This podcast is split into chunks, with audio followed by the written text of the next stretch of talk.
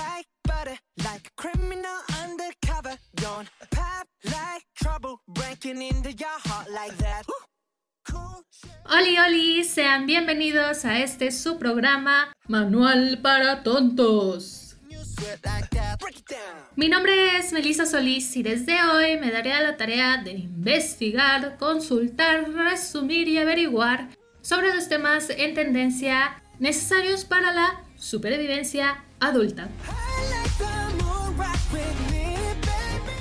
Y es que vagando por las redes me di cuenta de lo poco que sabemos, y aquí me incluyo, los jóvenes adultos sobre temas de política, economía, ecología, ciencia y demás, que en un futuro no muy lejano vamos a necesitar.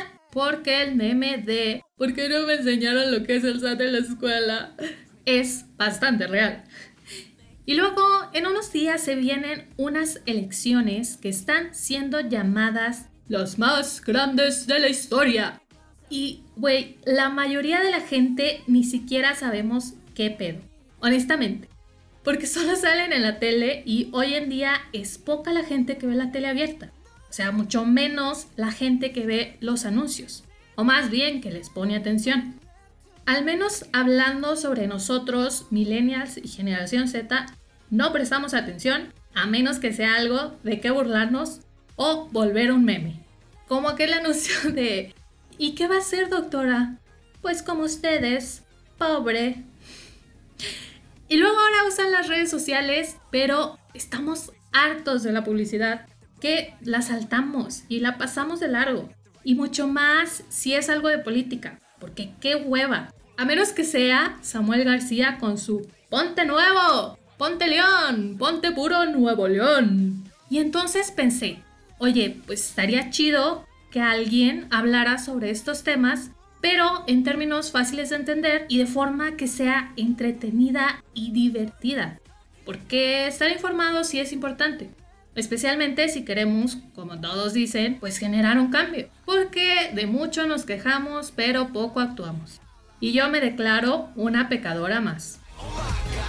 Entonces vamos a comenzar con este tema tan polémico, tan controversial, que destruye familias y relaciones, la política.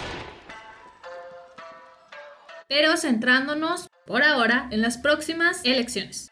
Primero que nada, ¿cuándo van a ser las elecciones? El 6. 6 de junio. Vayan a votar. Ya sé que está el COVID, pero pues si tienen cuidado, usen su cubrebocas, su gelecito, todo va a estar bien. Ahora, están dale y dale con que son las más grandes de la historia. ¿Por qué? Yo te voy a decir. Es por la cantidad de cargos que se van a renovar. En los 32 estados de México se elegirá algún cargo popular por medio del voto. Y pues a nivel nacional se va a renovar la Cámara de Diputados. Pero aunque dicen que es por la cantidad de cargos que por el número, la realidad del por qué estas elecciones son tan importantes es esta, que actualmente Morena cuenta con la mayoría en la Cámara de Diputados. Pero, si las últimas encuestas se vuelven realidad, el partido de nuestra cabecita de algodón podría perder la mayoría absoluta. ¿Y por qué es esto relevante? Pues porque está en juego el éxito o más bien el seguimiento de los planes políticos de nuestro señor presidente Mama Coco. Y es que en la Cámara se toman decisiones que afectan a todo el país.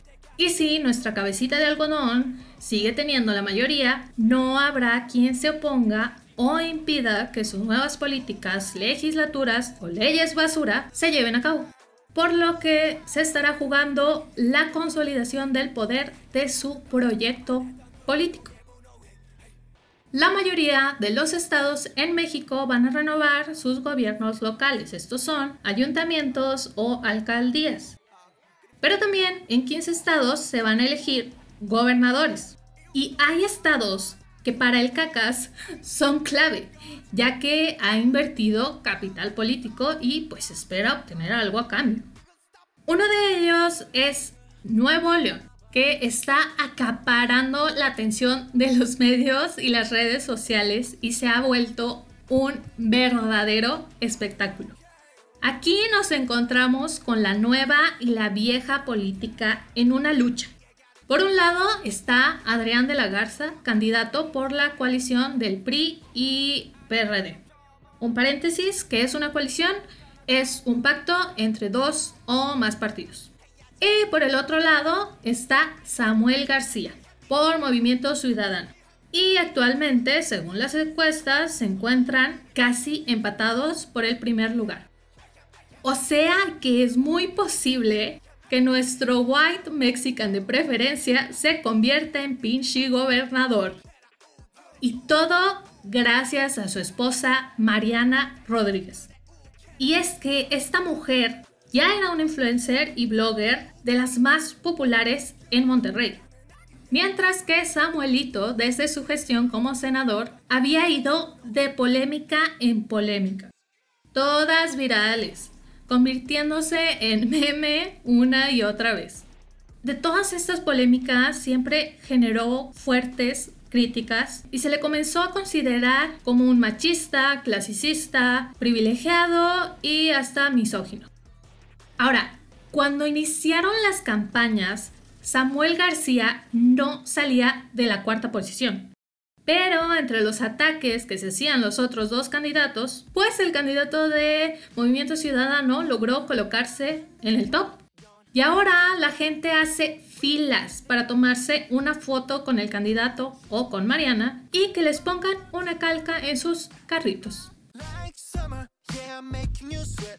Claro, han grabado varias versiones de su single Movimiento Naranja, que se ha vuelto un himno popular. La última de estas versiones incluyó a legendarios artistas locales volviéndose virales una vez más. Así que Nuevo León ha llegado al punto del voto útil. ¿Qué es el voto útil? Significa que ya es seguro que ganará el nuevo Peña Nieto, Samuel García o Ángel de la Garza. Así que si no quieres que gane, por ejemplo, Samuel García, pues votas por De la Garza y viceversa. Ahora, hablemos de Saltillo. Primero que nada, tenemos la carrera por la presidencia municipal. De todos los candidatos, tres son los que se encuentran con mayor aprobación, mientras que en realidad son dos los que luchan por el primer lugar. Tenemos en segundo lugar a Armando Guadiana por el partido de Morena. Nuestro señor que se vistió de Mario Bros y se subió a un go-kart. Está dispuesto a lo que sea por ganar. Bien claro, hay que recordar que el señor dijo que si gana va a donar su sueldo como alcalde. El señor ya hasta lo firmó. Y en primer lugar tenemos a Chema Fraustro. Pero en Saltillo tenemos también las batallas por las diputaciones federales. En Saltillo hay dos sectores, el 4 y el 7. Si quieres saber eh, a qué sector perteneces, puedes ir a la página del INE y con tu pues cine puedes investigar. Por el sector 4 de Saltillo tenemos al ya conocido Jerico Abramo Mazo por el PRI. En segundo lugar está Esther Quintana por el PAN.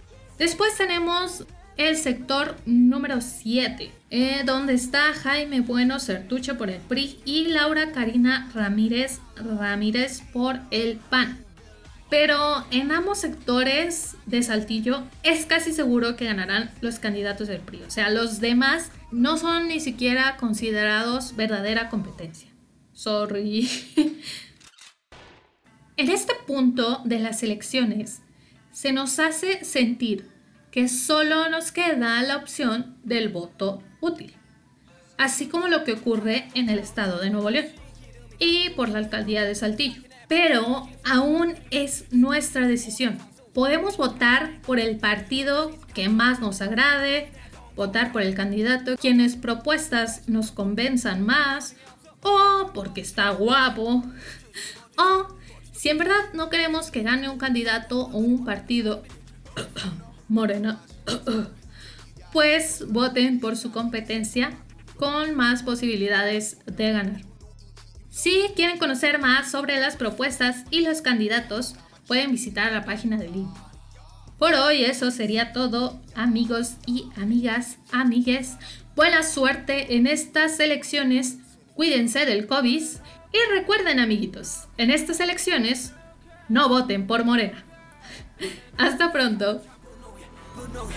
Now that I can't, I can't, I can't, I can't, can't, I can't, I